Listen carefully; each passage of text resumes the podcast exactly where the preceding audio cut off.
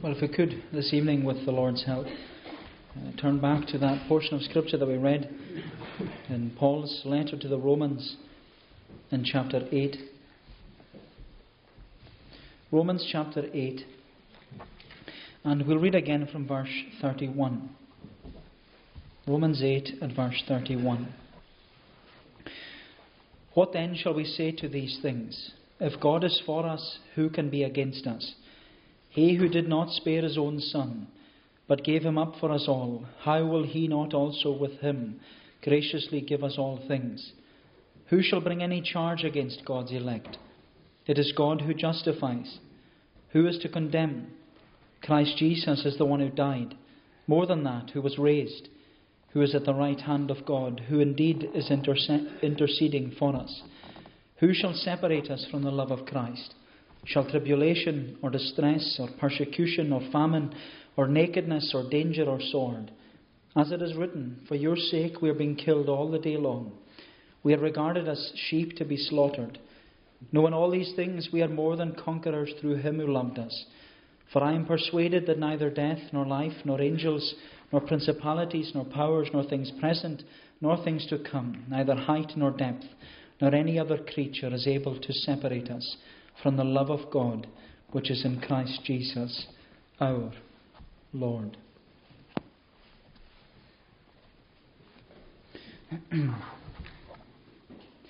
Last Lord's Day, we began by asking the question, what is a Christian? What is a Christian? And as I mentioned last week, this question is relevant uh, to all of us, uh, because some of us in here are this evening, we, we are already Christians. We're already followers of Jesus Christ. We profess the name of Jesus Christ. But there are others in here this evening of whom I'm quite sure would like to be a Christian.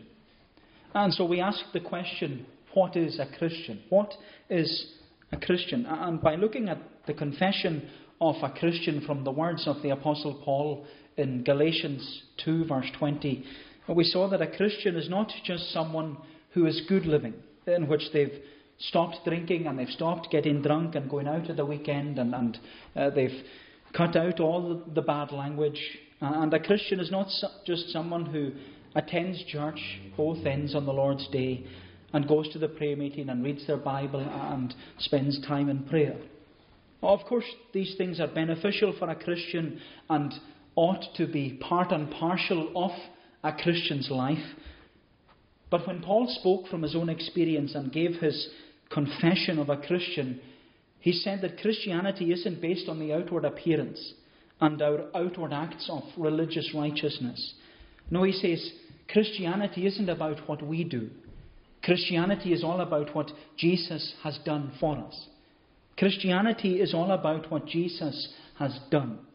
And that's why Paul confessed to the Galatians, I am crucified with Christ. Nevertheless, I live. Yet not I, but the life that I now live in the flesh, I live by the faith of the Son of God, who loved me and gave himself for me. And so last Lord's Day, we asked the question, what is a Christian? What is a Christian? But this evening, I would like us to ask the question, why? Why should I become a Christian? Why should I become a Christian? And before we go any further, I suppose the simple answer to this question, why should I become a Christian? The simple answer would be to say that if you die without Jesus Christ as your Saviour, you will go to hell. If you die without Christ as your Saviour, you will experience the condemnation and the wrath of God, which is due to you because of your sin, the sin that you have committed. Therefore, the simple reason and the most obvious reason why you should become a Christian is that as a sinner without Christ, you are going to hell.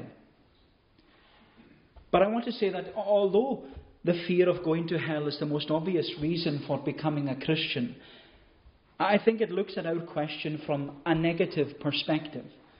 Because becoming a Christian is not only about what you're being saved from, it's also about what you're being saved to. And when we come to Paul's letter to the Romans, Paul is touching on that exact subject, what we're being saved from and what we're being saved to. In fact, Paul touches upon every aspect of the Christian life in the letter to the Romans. He covers every area of Christian theology and doctrine in this one letter. And he does so because Paul, he never managed to reach the church in Rome. He visited many other churches and he planted many other churches and he encouraged many of the Lord's people in different regions. But Paul never made it to Rome to meet the Roman Christians there. Yes, Paul made it to Rome as a prisoner, but he never made it to Rome as a preacher. And because his wish was to visit the church in Rome, because it was never fulfilled, Paul decided, he decided to write to them. And instead of explaining the beauty of the gospel and the wonder of being a Christian in person, he did it with his pen. And what Paul wrote to the Christians in Rome is, it's so full and so precious that we ought to read it and digest the depth of his teaching. And it was uh, the reformer Martin Luther, he said about the book of Romans, he said that it can never be read or considered too much or too well. And the more it is handled, the more delightful it becomes and the better it tastes. And Luther's statement, it's certainly applicable to the words that we find in Romans chapter eight. Because for many a Christian down throughout the centuries of the church, they have found the words of, of Romans eight to be what you could call sweeter than honey. And none more so than the words that we are considering this evening. Because in these closing remarks of Romans chapter eight, Paul is giving this summary of what he's been teaching throughout chapter seven and throughout chapter eight. And Paul does so by asking all these, he concludes by asking all these rhetorical questions. But each rhetorical question which Paul asks, it only seeks to emphasize why everyone should become a Christian. And I believe that there are four reasons Paul gives as to why everyone should become a Christian. And so let's ask our question. Why should I become a Christian? Why should I become a Christian? And Paul says, because when you become a Christian, there is no hesitation. There's no allegation. There's no condemnation. And there's no separation. When you become a Christian, there is no hesitation, no allegation, no condemnation, and no separation. So we'll look at these this evening. First of all, no hesitation. When you become a Christian, there is no hesitation. That's what Paul talks about in verse thirty-one. What then shall we say to these things? If God is for us, who can be against us? And by asking the first question here, when he says, what then shall we say to these things? Paul is seeking to, to, to link all that he has said throughout chapter seven and chapter eight, and he's linking it all to this concluding summary of rhetorical questions. And in this, Paul wants to re-emphasize to us the glorious teaching of what Jesus has done for us in the gospel. Because when Paul considers the beauty of the gospel and the wonder of, of being a Christian, he says without any hesitation, if God is for us, who can be against us? If God is for us, who can be against us? And without even trying to look at this rhetorical question any further, we have to say it, it's a bold statement. It's a bold statement, and it's a bold statement because there is no hesitation on Paul's part as to who is on his side. There's no hesitation, and uh, there ought to be no hesitation if you're a Christian as to who is on our side. There ought to be no question, no hesitation, no apprehension, no reservation, no suspicion, no doubt whatsoever in your mind as to who is on our side. And as to who is for us and who is with us and who is in us. There's got to be no hesitation. But the God and Father of our Lord Jesus Christ. He is the one who is with us. He is the one who is in us. He is the one who is for us. And as a Christian, there ought to be this boldness to say without hesitation, if God is for me, who can be against me? And was that not the great confession of the psalmist when we were just singing in Psalm forty-six?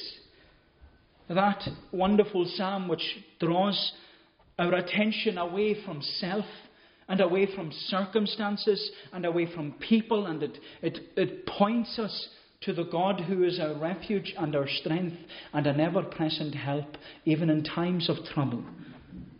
Because even when the psalmist was faced with a situation of war and entering into the battlefield where he knew there would be enemies, where the arrows would be fired and, and the spears would be thrown and the swords would be crossed. But what's so beautiful about Psalm forty-six is that the psalmist confesses that his victory is all because of the Lord. As he concluded the psalm we were just singing, he said, "Our God, who is the Lord of hosts, is still upon our side. The God of Jacob, our refuge, forever will abide." My Christian friend, what better words could remind us of our privileged position tonight? What better words could assure us and reassure us that our God is still with us after all that we've been through?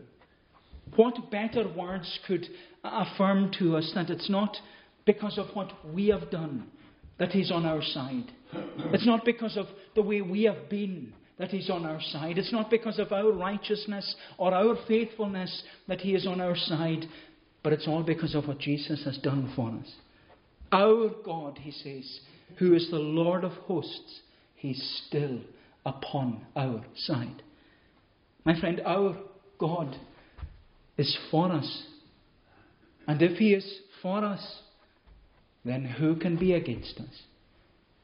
And what enemy? What enemy is able to stand and to withstand the arm that's full of power and the hand that's great in might? What enemy, if God is for us, who can be against us? Who can be against us? And of course there are many things and many people who can be against us. And it's not that they can be against us. More often than not, they are against us. And you know, theology, it often speaks of the Christian's three greatest enemies: the world, the flesh, and the devil. The world is an enemy because Christianity is an offense to the world. Christianity is And the message of, of Jesus Christ is against the ethos of the world. And the world is against us because it wants us to draw, be drawn away from Jesus and conform to its standards and its way of living and its understanding of God. The world wants us to be like them. But Jesus says about His followers, "You are not of the world. I have called you out of the world, because the world doesn't know me." And the Bible solemnly reminds us that friendship with the world is enmity with God. And whoever wants to be a friend of the world makes himself an enemy of God. But it's not only the world that's against us. The flesh is against us too, because the problem is not only from without, the problem is also from within, where we seek to gratify the desires of the flesh. And we fall into temptation and we're drawn away from the things of God. And we live for pleasure and for gain and for wealth and for status and for popularity and for comfort and for entertainment, where we're being entertained to death. And what an enemy the flesh is, because it causes us to spend our years thinking that we will live forever. It makes us think we'll live on and on and on.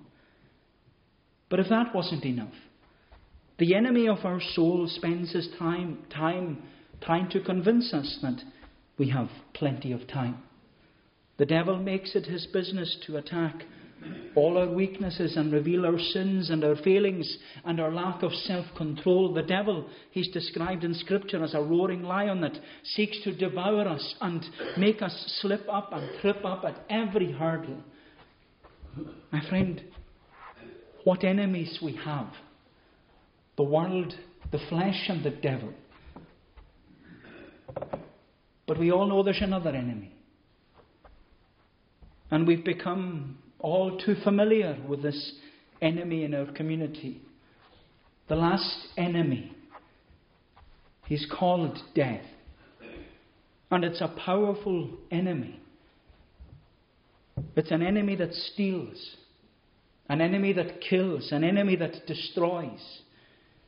And it often appears on our doorstep without any prior warning to us. But the wonder of all these enemies is that if God is for us, who can be against us? What are these enemies if God is for us? These enemies have no hold over us if God is for us. And you know, if anyone knew this in their own experience, it was David. If anyone knew that the Lord was upon his side and constantly with him, it was David. He was the man who faced Goliath in his youth with only a sling and a stone. He was a man of war who entered many battles with the Lord on his side.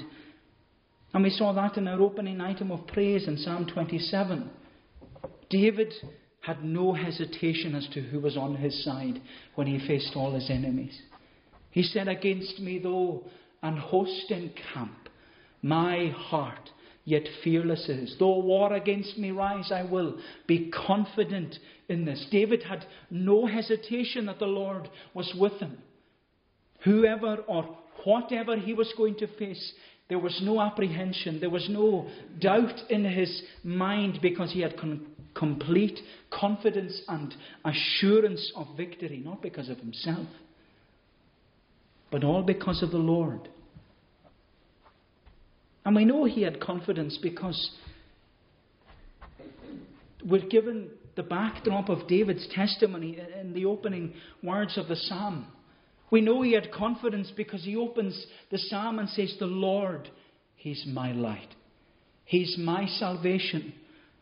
Whom shall I fear? The Lord, he's the stronghold of my life. Of whom shall I be afraid?" My friend, David's hope and confidence was based entirely upon the Emmanuel, God with us. And that's the only place where our hope and confidence ought to be as Christians. Not in self, not in circumstance, not in, in others, but in the Emmanuel, God with us. And that's what Paul is st- stressing to us here. That for the Christian, if God is for us, if God is with us, if God is in us, if God is beside us, then who in all creation can be against us? And with no hesitation whatsoever, the Christian says, no. No one can be against us. No one.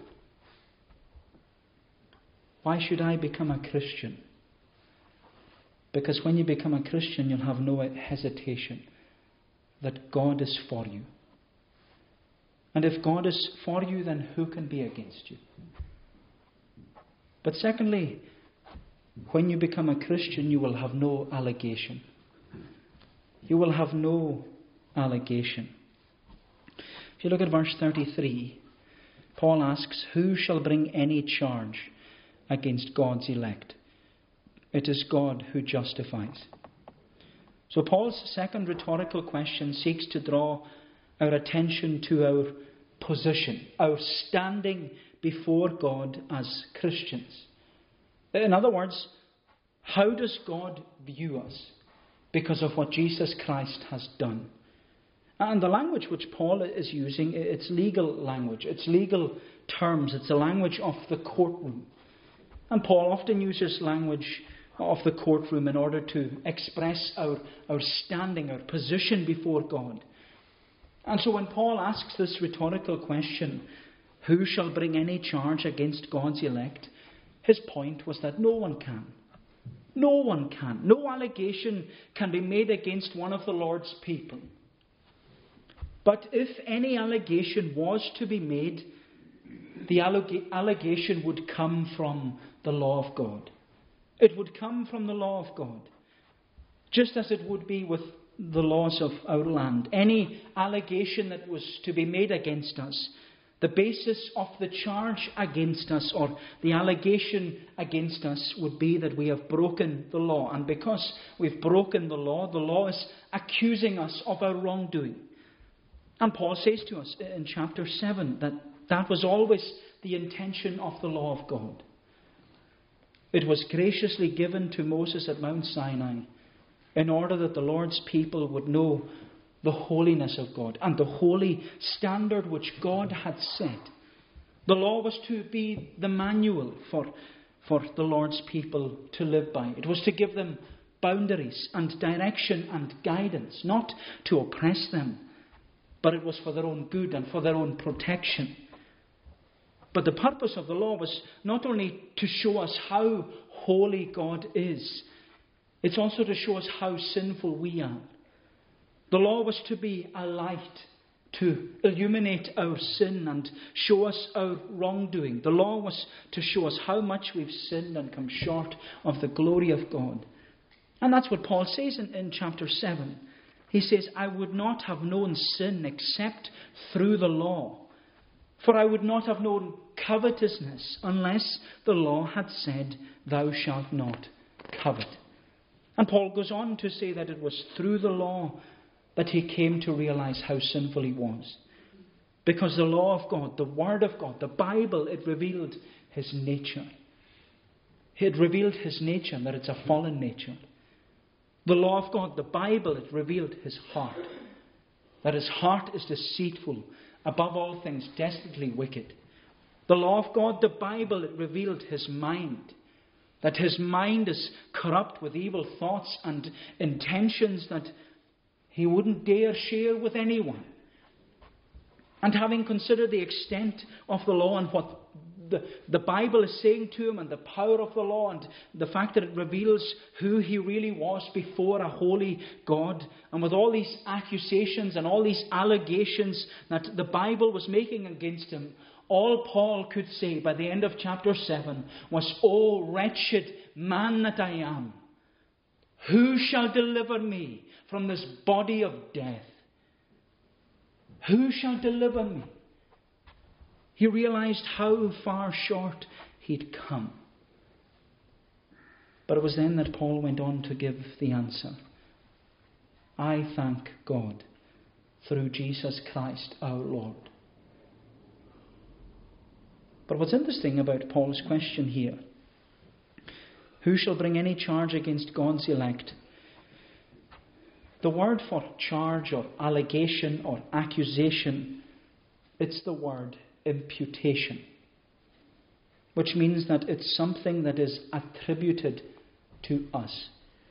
Therefore, Paul is asking, who shall impute sin? Who shall attribute sin against us?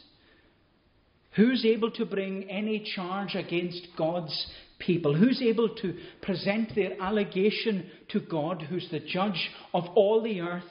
Who's able to do it when God is the one who justifies?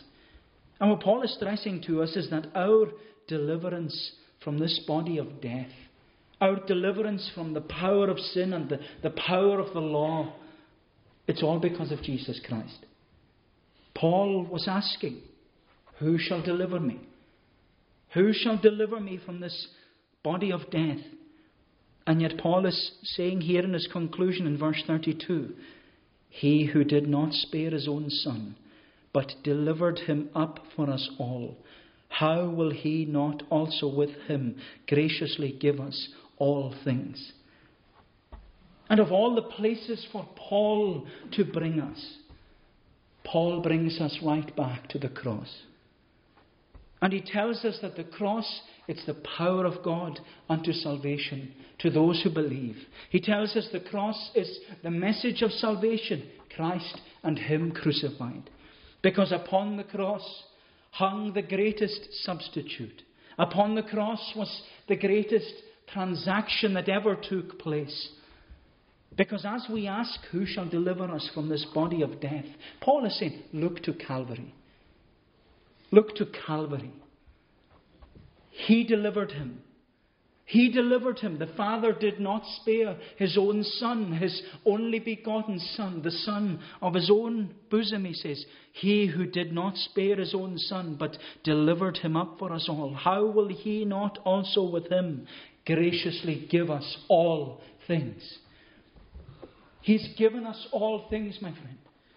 He's given us his grace. He's given us his mercy. He's given us his love. He's given us his assurance.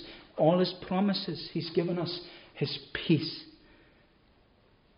But in order to be justified, he has given to us his righteousness. In order to be justified, he's given to us his righteousness. And is that not what Paul emphasized to the Corinthian church?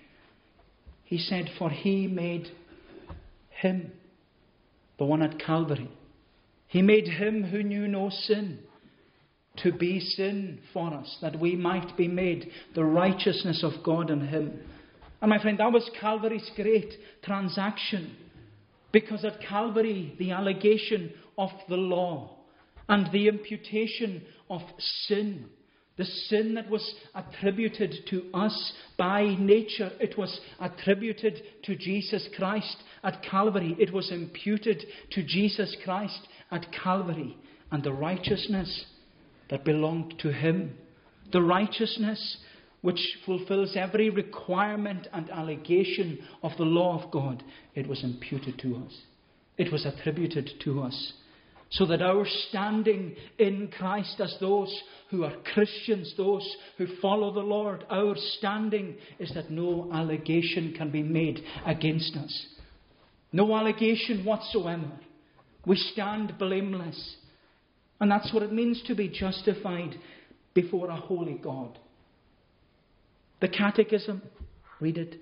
What is justification? Justification is an act of God's free grace wherein he pardons all our sins and accepts us as righteous in his sight only for the righteousness of Christ imputed to us and received by faith alone. By faith alone. My friend, there is no allegation because of Christ's imputation. No allegation because of Christ's imputation. Why should I become a Christian? Because when you become a Christian, there's no hesitation. God is for me. When you become a Christian, no allegation. I stand in his righteousness. But thirdly, there is no condemnation. No condemnation. Paul asks in verse thirty-four, who is to condemn? Christ Jesus is the one who died. More than that, who was raised? Who's at the right hand of God? Who indeed is interceding for us. So Paul's third rhetorical question, it follows on very closely from what he, he's just said. Because with no allegation coming from the law able to be brought against a Christian due to God's act of, of gracious act of, of justification, of imputing righteousness, there is now not only no allegation, there is also now no condemnation. And this also follows on from what Paul was saying at the end of, of chapter seven. Paul was asking, who shall deliver me from this, this body of death? Who will justify me before a holy God? And Paul says, I thank God through Jesus Christ our Lord. He is the one. He's the one who brings justification. He's the one who delivers, delivers us from, from sin, and he imputes his righteousness to us. And because there is now no allegation, Paul begins chapter eight with those beautiful words. There is therefore now no condemnation for those who are in Christ Jesus. My friend, do these words not just overflow with assurance? There is therefore now no condemnation to those who are in Christ Jesus. And it doesn't matter how many times you repeat them to yourself. It's like they're being heard for the first time. And they're reminding us of our privileged position as the people of God, that Jesus is able to take the vilest of sinners and the most wretched people and the most hardened of, of criminals, and he's able to present them as righteous before a holy God. And if God is able to do that with them, he's certainly able to do it with your deceitful, uh, deceitful and sinful heart. My friend, don't ever think that because you aren't good enough, that the Lord won't save you. Don't ever think that because you aren't righteous enough by your own doing, that the Lord will somehow overlook you.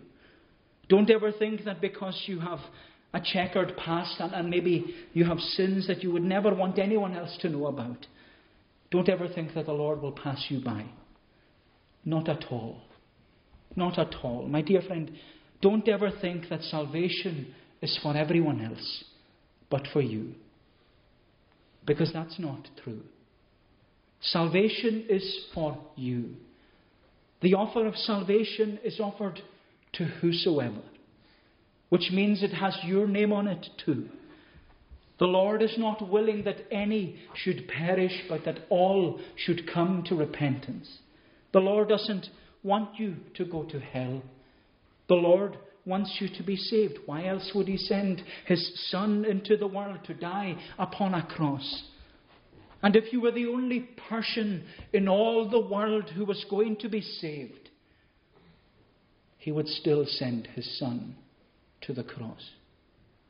Because his love for you is so deep and so secure that when you trust in him, you're given the all-encompassing assurance, there is therefore now no condemnation to those who are in Christ Jesus. My friend, if you know that Jesus Christ gave his life for you, if you know you can say that Jesus is mine and I am his, if you know Jesus Christ died for your sins, then why do you think he's going to turn round and condemn you? Why do you doubt that you're saved? Why do you question the salvation of the Lord? But maybe you don't doubt what Jesus has done. Maybe you doubt because of what you have done. You doubt your own obedience and your own faithfulness to Jesus. Because every time you sin and every time you fall into temptation or every time you conform to the pressures of the world, you may think, well, I've blown it now. It's all over. You say, how can Jesus love me now? How can Jesus forgive me for this blunder and this mistake? How can I be restored after this? But on top of that, Satan comes and he tells you all the lies of the day. You're too far, you're far too sinful to be a Christian. You don't deserve forgiveness. You don't deserve to be saved. But don't you just love the words of Psalm one hundred thirty? Don't you just love singing them? Where the psalmist is pouring out his heart before God and repenting because of his sin. And he's saying, Lord, from the depths to thee I cried. My voice, Lord, do thou hear. Unto my supplications voice, give an attentive ear. But then the psalmist, he asks that all-important question. Lord, who shall stand? If thou, Lord, shouldst mark iniquity, who could stand? Not one of us. We're all guilty, we're all condemned, we're all, we've all fallen short. But the wonder is that the psalmist knew who could stand and who could stand on his behalf. He knew that he had a mediator between God and himself. He knew that he had an advocate with the Father, because he says, but yet with thee forgiveness is, that feared thou mayest be. And that's what Paul is stressing to us here. Who is he who condemns? Who is able to condemn us? Who is able to accuse us for our sin? It is Christ who died. But he not only died, he says, he's also risen again, and he's now at the right hand of God the Father making intercession for us. He's acting as our representative before a holy God. He's our mediator between us and God. He's our advocate with the Father. He is standing on our behalf because he is Jesus Christ the righteous. Who shall stand? Who shall stand, my friend? Jesus is standing on our behalf. Standing on our behalf. And in him there is therefore now no condemnation. Not now and not ever. Is it any wonder that the hymn writer said, "Man of sorrows, what a name! For the Son of God who came, ruined sinners to reclaim.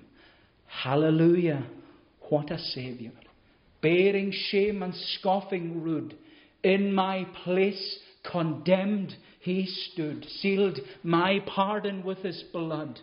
Hallelujah, what a Saviour! Guilty, helpless, lost were we. Blameless, Lamb of God was he, sacrificed to set us free. Hallelujah, what a Saviour. Lifted up was he to die. It is finished was his cry. Now in heaven, exalted high. Hallelujah, what a Saviour. Hallelujah, what a Saviour." There is therefore now no condemnation to those who are in Christ Jesus. No condemnation. No condemnation. Why should I become a Christian? Because when you become a Christian, there is no hesitation. God is for me. When you become a Christian, there's no allegation. I'm in Christ's righteousness. When you become a Christian, there's no condemnation. He was condemned for me. And lastly and briefly, when you become a Christian, there is no separation. There is no separation. Paul says in verse thirty-five, he asks, "Who shall separate us from the love of Christ? Shall tribulation or distress or persecution or famine or nakedness or danger or sword? As it is written, for your sake we're being killed all the day long. We are regarded as sheep to be slaughtered. Knowing all these things, we are more than conquerors through him who loved us.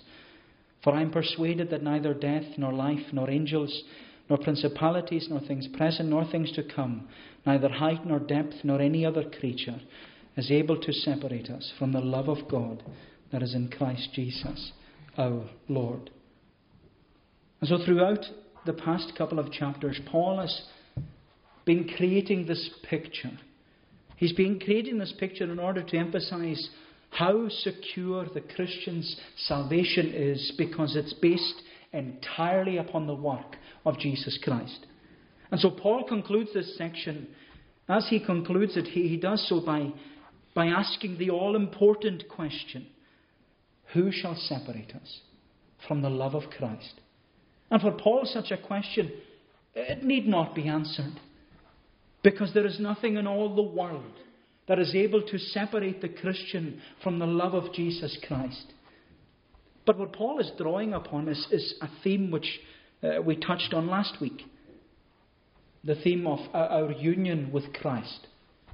That union or that connection which exists between Jesus Christ in heaven and the Christian here on earth. And in our, our union with Christ, Christ is the fountainhead, and from him flows all the spiritual blessings to us. The blessings of repentance and faith and pardon and justification, adoption, sanctification, perseverance, and then finally glorification.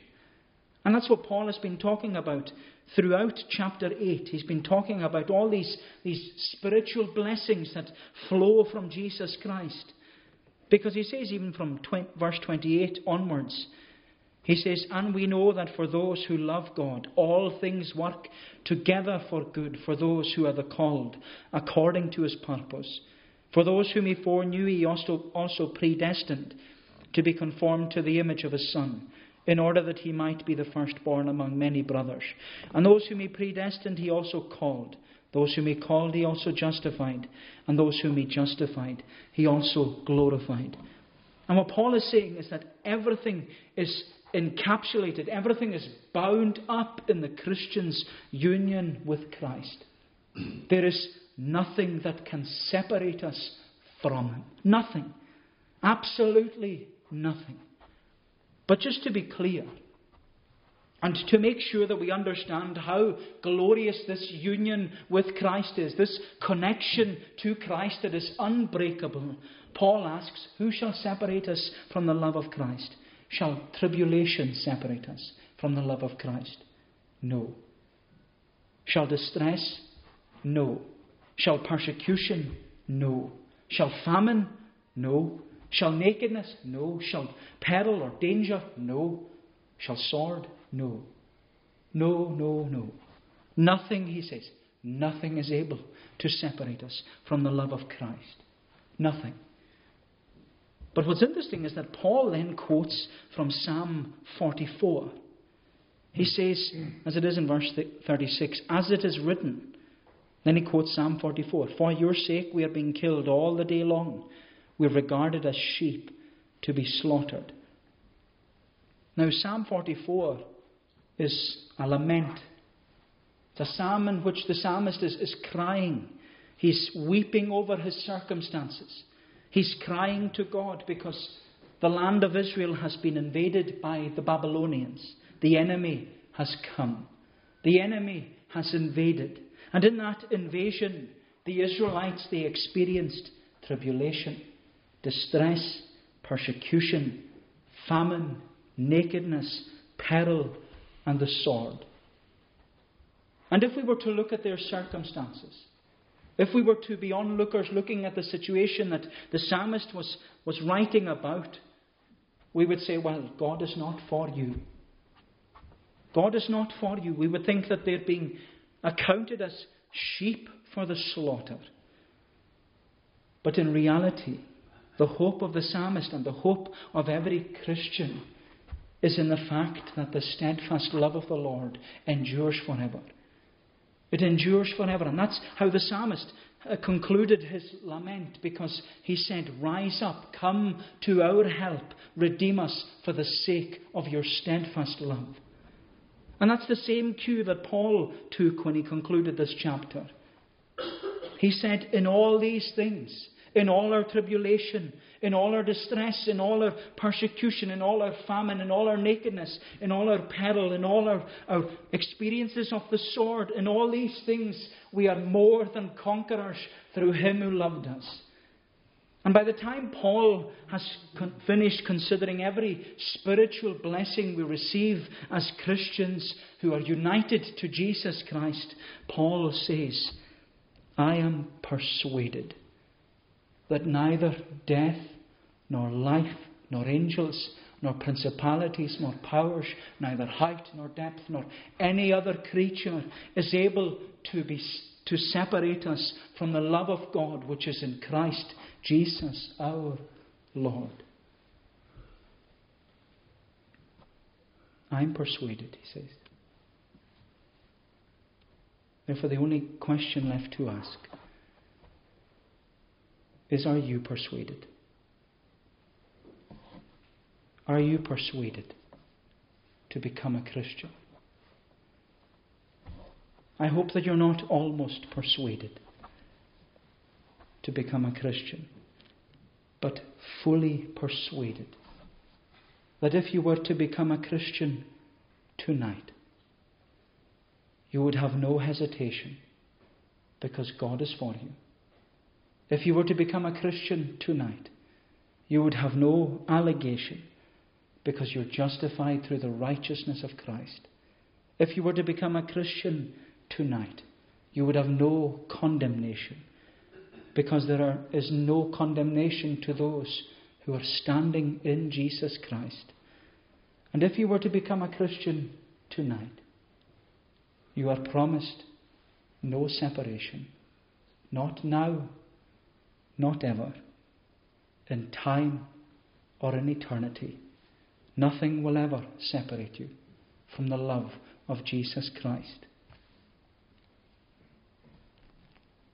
Why should I become a Christian?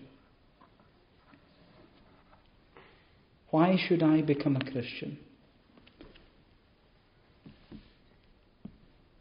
Maybe the question should have been, why would you not want to become a Christian? Why would you not want to become a Christian? May the Lord bless these thoughts to us. Let us pray. O Lord, our gracious God, we stand in awe at the wonder of what Thou hast done.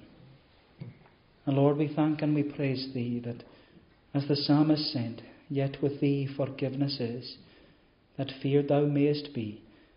Oh, that we would have the fear of the Lord in our hearts, which is the beginning of wisdom, the wisdom of God, Christ, and Him crucified. Lord, bless Thy word to us. May it find lodgment in our heart, that we may be able to answer that question honestly, and before a God who can see our heart. Lord, do us good, then we pray. Bless us in the week that lies ahead, a week again that is unknown to us, but we commit this week into Thy care and Thy keeping. Go before us, then, we ask, and do us good, for Jesus' sake. Amen.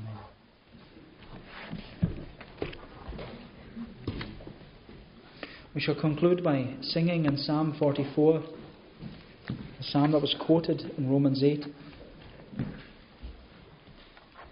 Psalm forty-four, that's in the Sing Psalms version on page fifty-six, singing from verse twenty down to the end of the psalm.